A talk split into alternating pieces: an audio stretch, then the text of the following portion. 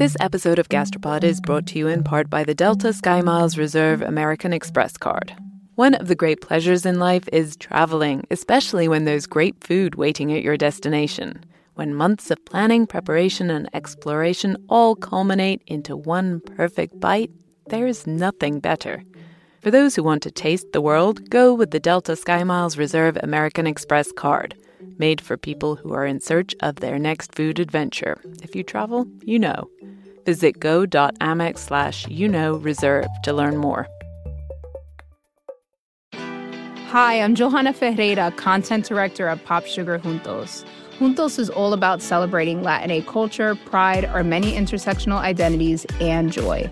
Thanks to support from Prime, there's so much to get into over at Juntos this month. From conversations with the Latina minds behind our favorite new movies and resurrected TV shows, to thoughtful celebrity commentary and exclusive interviews with some of the biggest Latin music artists today.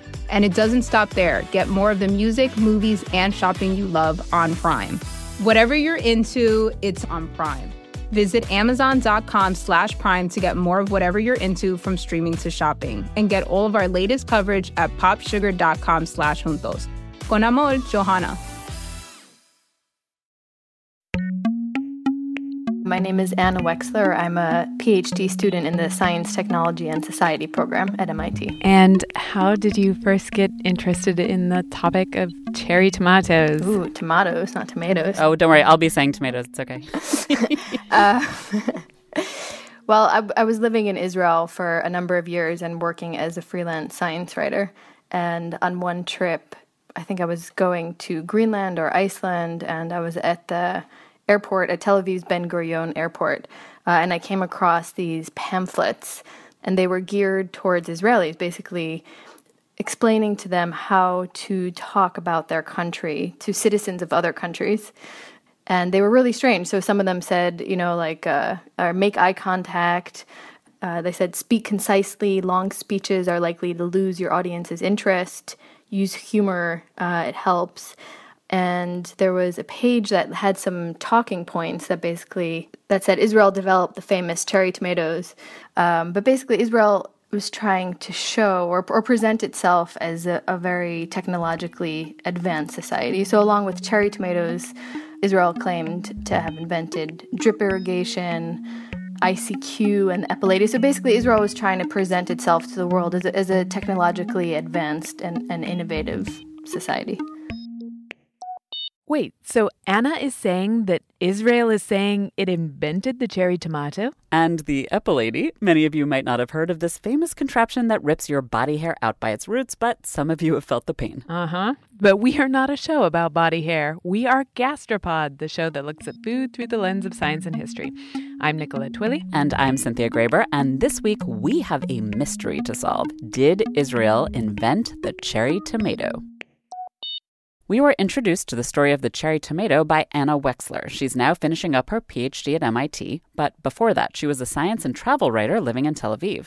And she recently wrote an article in Gastronomica all about this question Did Israel invent the cherry tomato? It was a crazy rabbit hole. Let me tell you. this was like a rabbit hole with multiple rabbit holes extending from the main rabbit hole. We are teetering on the brink of the cherry tomato super rabbit hole here. But before we dive in headfirst, there's another mystery, at least for me.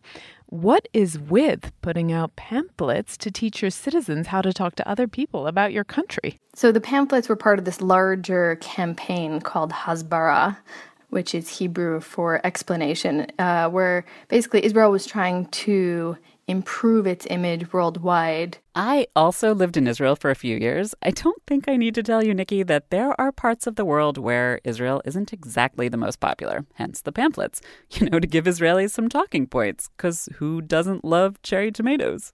Okay, I guess. But so then the next question is is it true? Did the Israelis invent cherry tomatoes? I mean, Surely cherry tomatoes are just little tomatoes, and I don't think Israelis invented tomatoes. So tomatoes are, you know, all of the, I'd say, encyclopedic sources uh, point to South America as the true, and the Americas generally, as the true origin of the tomatoes. Experts agree. South America is the home of the tomato. We double checked with Arthur Allen. He's a health reporter at Politico, and he's also the author of the book Ripe The Search for the Perfect Tomato. So they're from Peru and Ecuador um, and possibly northern Chile. That's where the wild tomatoes grow. That's where the original plants came from. And those original tomatoes? They were tiny. Teeny tiny little tomatoes that otherwise look like uh, a regular tomato, but they're they're like a, almost the size of a pea, and they're uh, Lycopersicon um, pimpinellifolium, they call them, and they are very sweet. The ones that I had anyway. It makes sense that they were so tiny. Wild tomatoes were supposed to be spread by birds. But we eat domesticated tomatoes of whatever size. We don't eat wild tomatoes. And therein lies another mystery, because tomatoes were first domesticated in Mexico, not South America.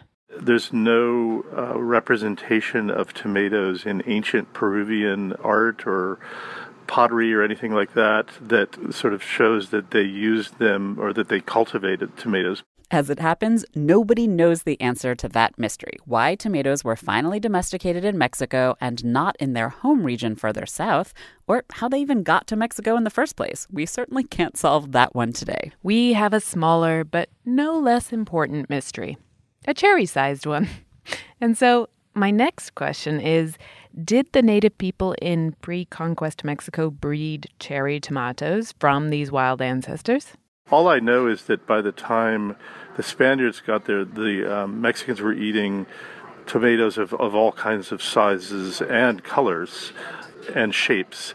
And so, really, almost not the entire diversity of the tomato, but a great deal of it by, was developed by Mexican farmers, you know, before the Spaniards arrived. In his book, Arthur has a great bit written by a conquistador in the 1500s describing an Aztec tomato seller at a market.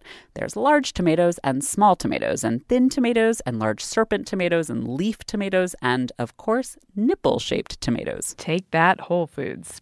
And in that huge mix, Arthur is pretty sure that the Aztecs had cherry sized tomatoes. In fact, there's some evidence that the cherry came first. Someone recently did some genetics on these tomatoes and showed that the gene that took the tomato from cherry form to our kind of normal, if you will, size now is basically very similar to a gene that in uh, mammals causes tumors. And so it's basically um, a gene that, that causes, you know, massive uncontrolled growth so that you get this, uh, you know, bizarre fruit, which is now not considered bizarre at all, but rather a normal tomato. So basically, Arthur's saying that a tomato is an overgrown, tumor sized cherry tomato. Which is weird to think about. But this seems conclusive. The cherry tomato was invented in Mexico. Okay, so here's the thing though. When I was a little kid growing up in England, there was no such thing as a cherry tomato to be seen. You chopped up big tomatoes for your salads. That's true in the US too. My mom never brought home cherry tomatoes. I called her to check. Thank you for being willing to come back on Gastropod as a recurring character. Anytime. awesome. I appreciate it. So, I have some questions for you about tomatoes. Okay. Do you remember when cherry tomatoes started becoming more popular? You probably were grown up or or at least in high school. So it must be, I don't know, 20 years. Are you admitting to people how old I am? Sorry about that, but you know. Um so it, well so you're saying that maybe like the late 80s, early 90s. yeah. I think that's right cuz I don't really remember you putting cherry tomatoes in salads. No, I never did when you were growing up. It wasn't available. And then all of a sudden it was. So I started putting them in because they tasted okay and they looked pretty and it was red. My mom told me she always needs red in her salads. I'm with her. And I also don't remember cherry tomatoes at all until the 80s, the early 90s, maybe, and then they were everywhere. So, what happened between Aztec Mexico and the 1980s? Is this the key to our mystery? Perhaps it's a thing where the cherry tomato got forgotten and then reinvented by the Israelis. Anna wondered that too, so she tried to find out whether the Spanish brought cherry tomatoes with them when they sailed back to Europe from the New World. They packed tomatoes and a whole bunch of other crops, but were cherry tomatoes on the boats? And the short answer is they must have been because Anna found some mentions of cherry tomatoes in European books in the early 1600s. There's a Swiss botanist named Caspar Bauhin and the first direct reference the cherry tomato seems to come in 1623 in a work that he wrote called Illustrated Expositions of Plants. It's in Latin. And in that work, he describes and classifies about 6,000 species. And there's a section on uh, solanum, nightshades. And in that section, he writes about a variety. And there's a Latin phrase there, but it translates to nightshades that are full of clusters in the form of cherries. So, yeah, it's unclear whether these words referred to what we know of today as cherry tomatoes. But because Bauhin described a lot of other different kinds of tomatoes in that same work, um, you know, the fact that he describes this one specific kind as clusters in the forms of cherries seems to point to the fact that, that cherry tomatoes did exist in the mid early 1600s. So, obviously, cherry tomatoes were on at least one boat from the New World, but were a lot of people eating them? Were they a normal part of people's diets? It's always hard to know. There just aren't great historical records of what people were eating. So, there seems to be, you know, through the next several hundred years, mentions here and there. It doesn't seem to be very common. But there's one place in Europe where they were definitely growing cherry tomatoes by at least the 1800s, and they were pretty excited about them too Santorini. Santorini is a Greek island, and they are very much connected to the cherry tomato. So, in fact, they recently had this protected designation of origin status uh, approved for the cherry tomato for Santorini. Protected Designation of Origin, or PDO, that means that these Santorini cherry tomatoes are protected by law. They can only be called that if they're actually grown in Santorini. PDO is usually given to a product that's been bred or developed or invented in a particular region. Champagne was invented in the Champagne region, cheddaring was invented in Cheddar, England. So they have that for their cherry tomato, which is called Tomataki Santorini. And so there's, I, I would call them unsubstantiated claims that the cherry tomato appeared there in the 1800s. Okay, so does this PDO imply that the European version of the cherry tomato was invented in Santorini, just like the méthode champenoise in Champagne and cheddaring in cheddar? Maybe not. When you plant a regular variety of tomato, you know, what we think of as, let's say, it's called the apple sized tomato. When you plant them in Santorini, they actually just grow really small. So they're just a small variety of the tomato fruit. So if you would take those same seeds and plant them elsewhere, you'd get an apple sized tomato, not a cherry tomato. So, in fact, the Santorini cherry tomato is just a stunted version of a regular tomato. It just doesn't get enough nourishment from the volcanic soil and limited water to grow up to its full size. That doesn't count. So, at least in the 1800s in Greece, we do know that people were eating cherry sized tomatoes that weren't real cherry tomatoes. But so is anyone else eating cherry tomatoes at this time, either in Europe or in the US? Yeah, so um, again, it's hard to say, right? Because how do you know if anybody's eating them? I mean, this is the question that, that just keeps popping up. So, what you have are these little fragments of information, you know, little mentions that you could find in a newspaper or a journal or an article here and there. And so you you basically just have to do your best to infer from, from what you find.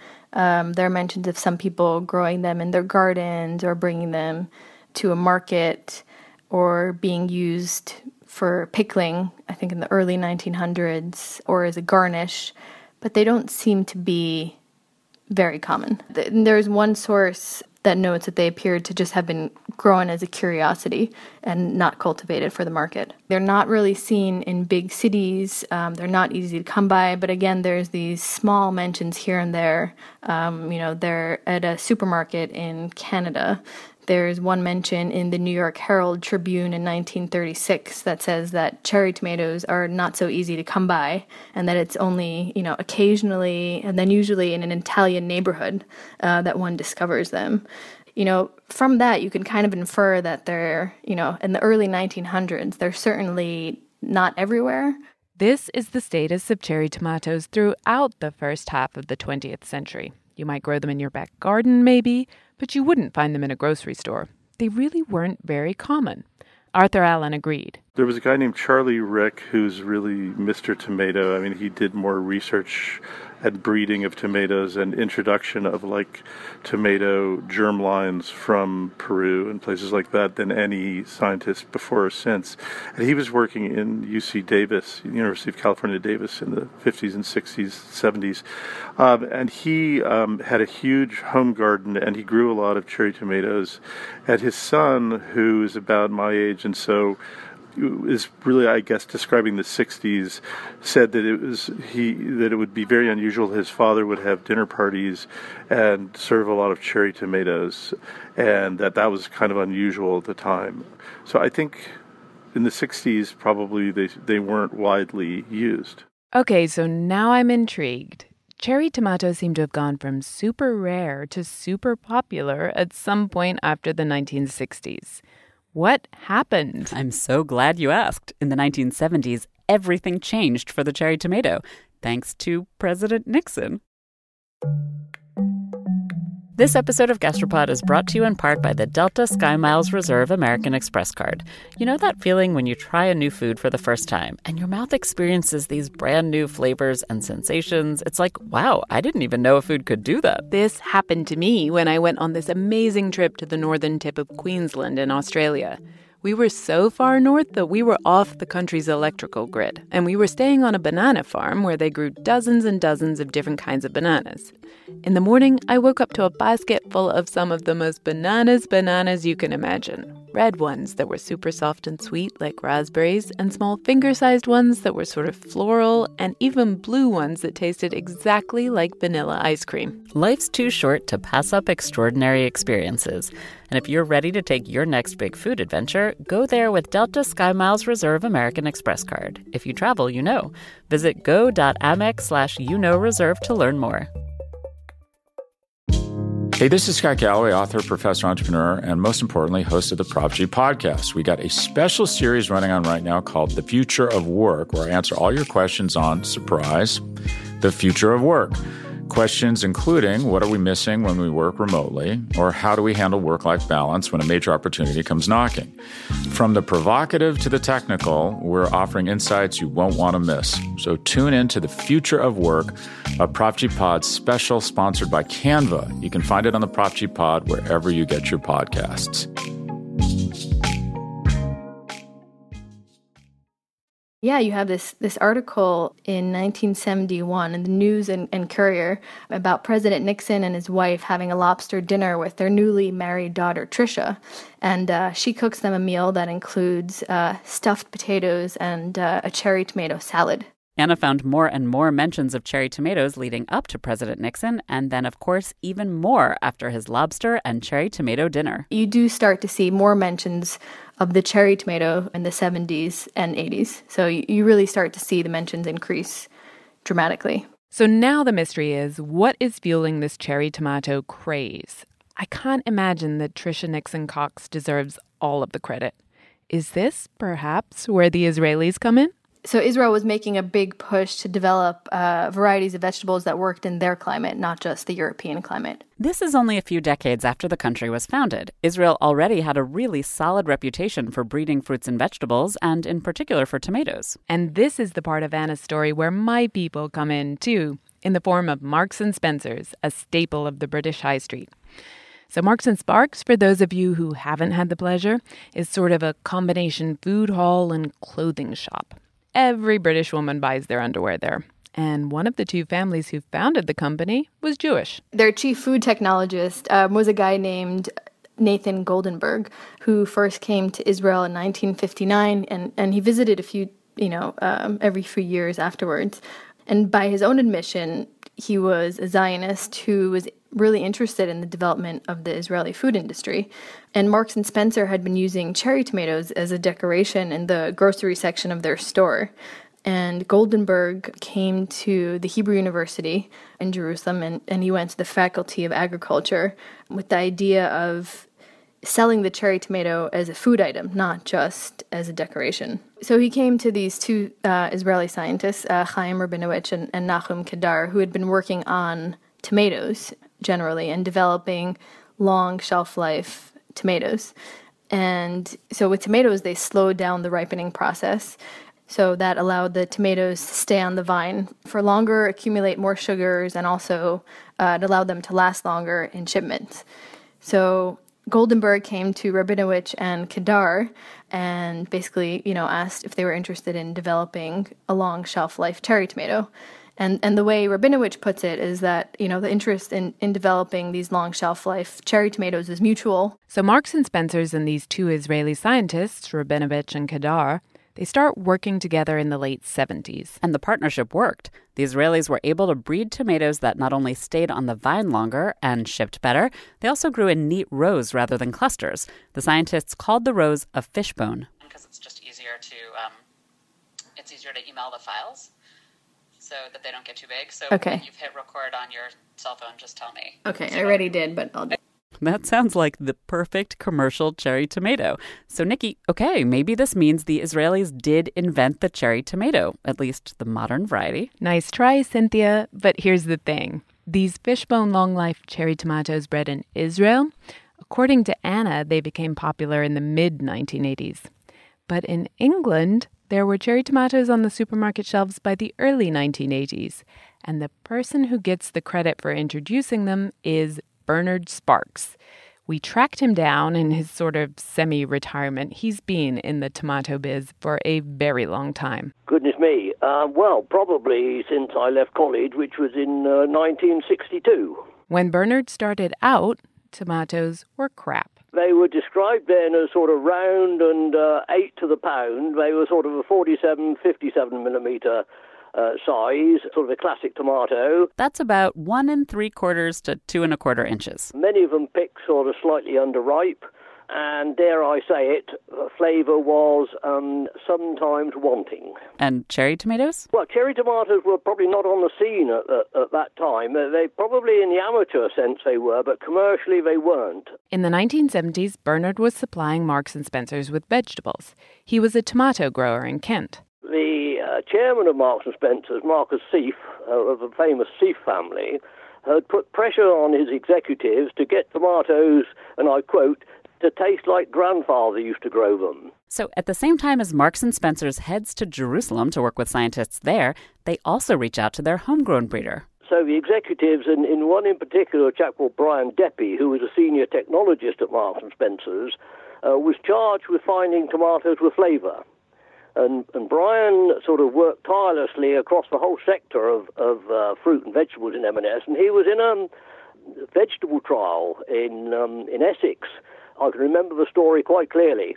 And he saw Gardener's Delight being grown literally as a bush tomato uh, outside, and he, he tasted it and said, My goodness me, this has got the potential to be a real flavoursome tomato. Gardener's Delight, the variety that Brian, the Marks and Spencer's executive, got so excited about, that was a cherry tomato variety. It was originally developed for home gardeners in East Germany. But uh, Gardener's Delight, uh, an old-fashioned variety, I think, bred in the, in the 1950s, was a very mixed bag, really. It tasted great, but it wasn't ready for prime time. It, it just wasn't reliable enough. So Bernard got to breeding. So I selected uh, seed from the best three plants and grew them as separate clones. And the following year, I sowed those seeds and uh, selected the best plants from those. And over a period of sort of uh, several generations, we did a lot of trials with Marks and Spencers, with their Spanish growers, with uh, several of their English growers, and, and, we chose one of the clones and called it GD41. Uh, and that became the, uh, the, the, seed source uh, for Marks and Spencer's cherry tomatoes grown sort of really around the world because we grew them not only in England, we grew them in Spain, we grew them in Cyprus, and eventually in South Africa uh, to supply Marks and Spencers on a year-round basis. So Bernard invented the modern cherry tomato. Not so fast, Nikki. Let's get back to the Israelis because their breeding program at the university that made a big difference too. Anna checked out the story with Yissum, that's the tech transfer office of Hebrew University. One, I guess, crucial piece of, of data in supporting the Israeli scientist claim or the story is that it seems that this technology transfer arm has actually generated or has received a lot of revenue for the sales of these tomato seeds. So when I actually so I met with two representatives from Yissum and they basically told me that the number, you know, the sales figures were confidential. But I did come across two things online that they were actually surprised that I that I found. Um, one was this World Intellectual Property Organization report, and in it, uh, the vice president of intellectual property at Yissum wrote that Yissum attributes its revenue to three main products. Uh, the first being the cherry tomato seeds, and the report lists revenue for Yissum at fifty million dollars a year. So if a large part of the revenue is coming from cherry tomatoes, that that implies that we're talking at least you know figures in the tens of millions annually in terms of revenue for cherry tomato seeds for the Hebrew University.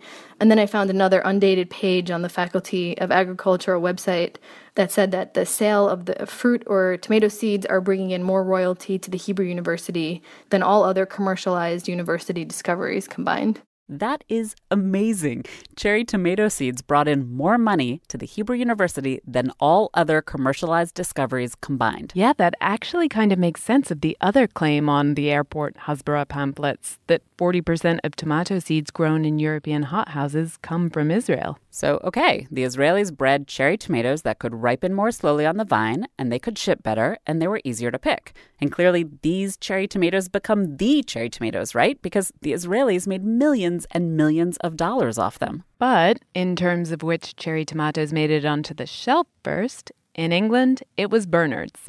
He may have started working on cherry tomatoes at the same time as the Israeli scientists, but his clone of that East German variety was commercialized first.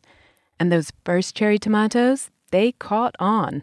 They, uh, I mean, it became very big business, uh, very big indeed, because uh, this was, um, I won't say it's the first time we had flavored tomatoes, that'd be arrogant to say that.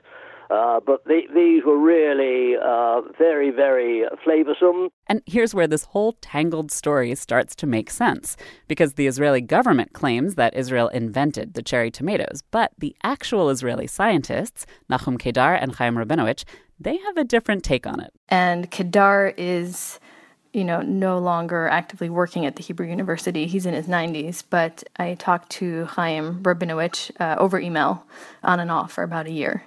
And probably the most interesting thing was that they don't claim to have, these two Israeli scientists don't actually claim to have invented the cherry tomato. This is what happens when science gets translated by politicians. So, they, I mean, Chaim Rabinowitz basically said, We never claimed to have invented the cherry tomato. The cherry tomato was there before we started. He said what, that what he did, him and, and Kedar and others who he was working with, he said that the cherry tomato prior to the 1970s and 1980s was not a marketable product. It wasn't on the shelves of grocery stores. And what he did was introduce genes that slowed down the ripening of the fruit and um, basically made it into a marketable product. And back in England, Bernard recognizes the Israeli contribution too.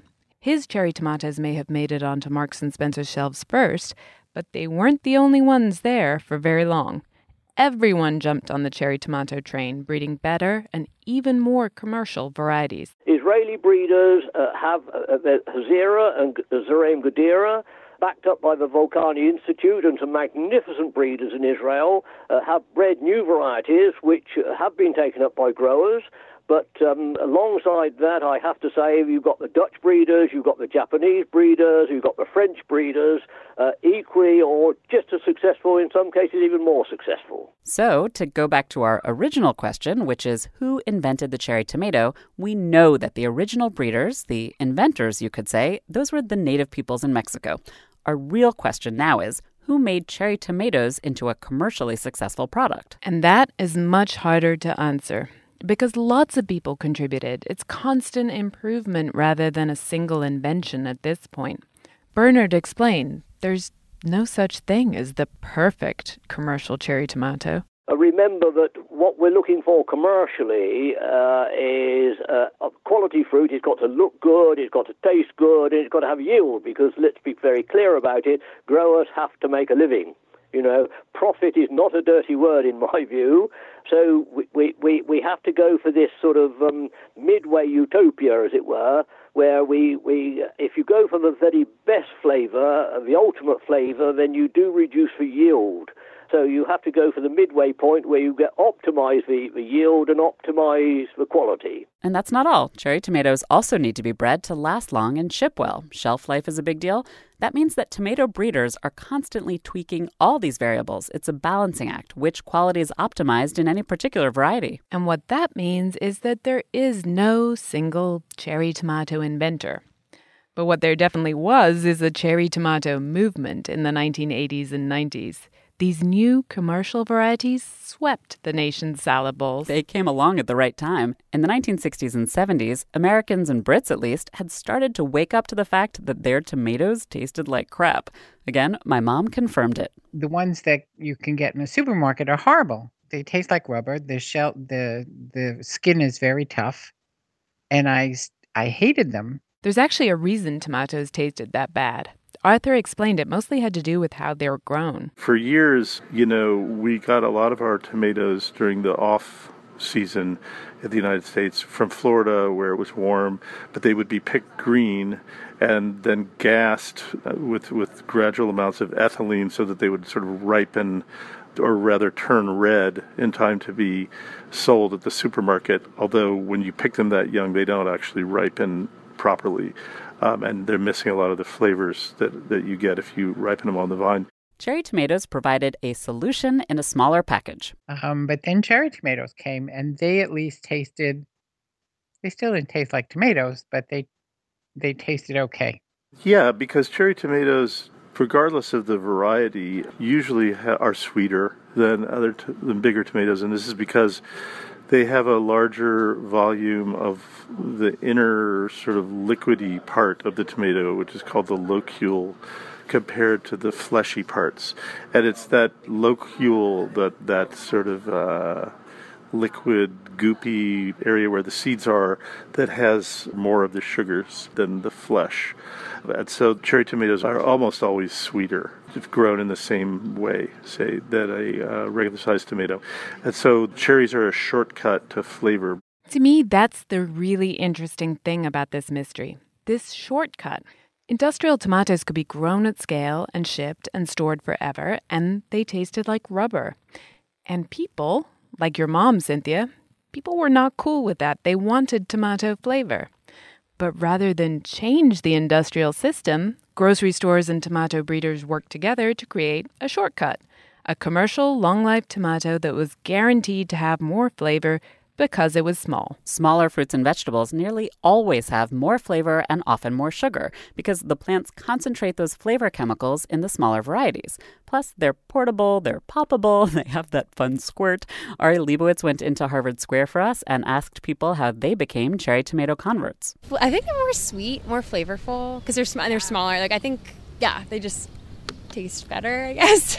Actually, it is small. Mm-hmm. Yep. So, so the especially the women, mm-hmm. it is uh, the bring the take uh, to anywhere, so it is, it is easy to eat. They're practical. Cherry tomatoes by themselves are more practical to eat. You, you, no one really just goes like, mm, I just want a tomato. You know, you don't just.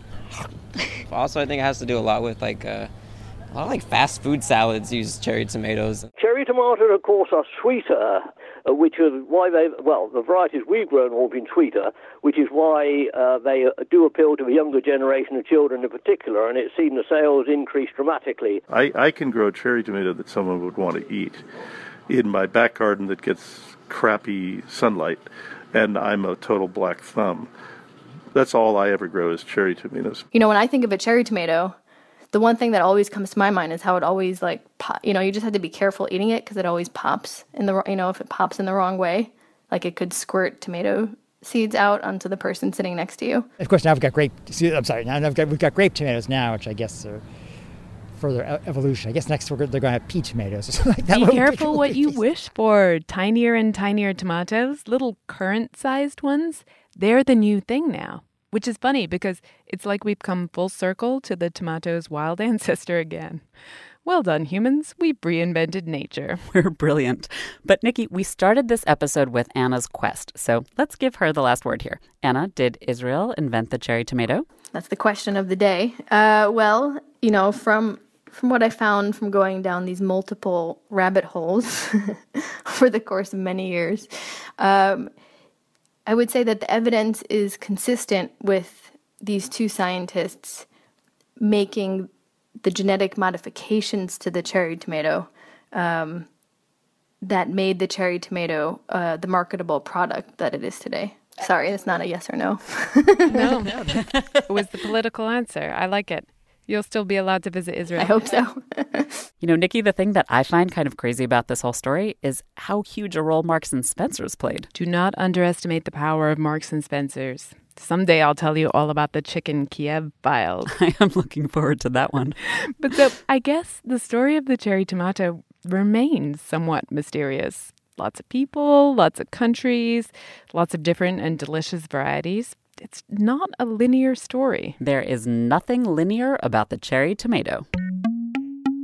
Thanks this episode to Anna Wexler, whose article Seeding Controversy Did Israel Invent the Cherry Tomato? is in the summer 2016 issue of Gastronomica. She led us down this rabbit hole, and I think out the other side. You know where to look for us. Thanks also to Arthur Allen, author of the book Ripe The Search for the Perfect Tomato. And to Bernard Sparks, tomato grower and manager extraordinaire. He's also responsible for introducing the British public to something called the straw mato, a strawberry tomato thing that you serve dipped in chocolate. I'll leave you to investigate that one on your own time. Thank you to Ari Leibowitz, who helped us out with some tomato taping. And remember, if you support us at the $5 per episode level on Patreon or 9 bucks a month through our website, gastropod.com, you'll get a special email full of all the cherry tomato trivia we couldn't squeeze into this episode. Any size gift is appreciated. And come back in two weeks for more gastropod goodness. This episode of Gastropod is brought to you in part by the Delta Sky Miles Reserve American Express card. You, dear listener, already know about the transformative power of food. You're probably thinking about food right now, aren't you? Look, we get it. Sometimes a craving is more than a craving. It's a calling that you have to indulge, even if it takes you thousands of miles to get there. For those who want to taste the world, go with the Delta Sky Miles Reserve American Express card, made for people who are in search of their next food adventure. If you travel, you know. Visit go.amex slash you know reserve to learn more.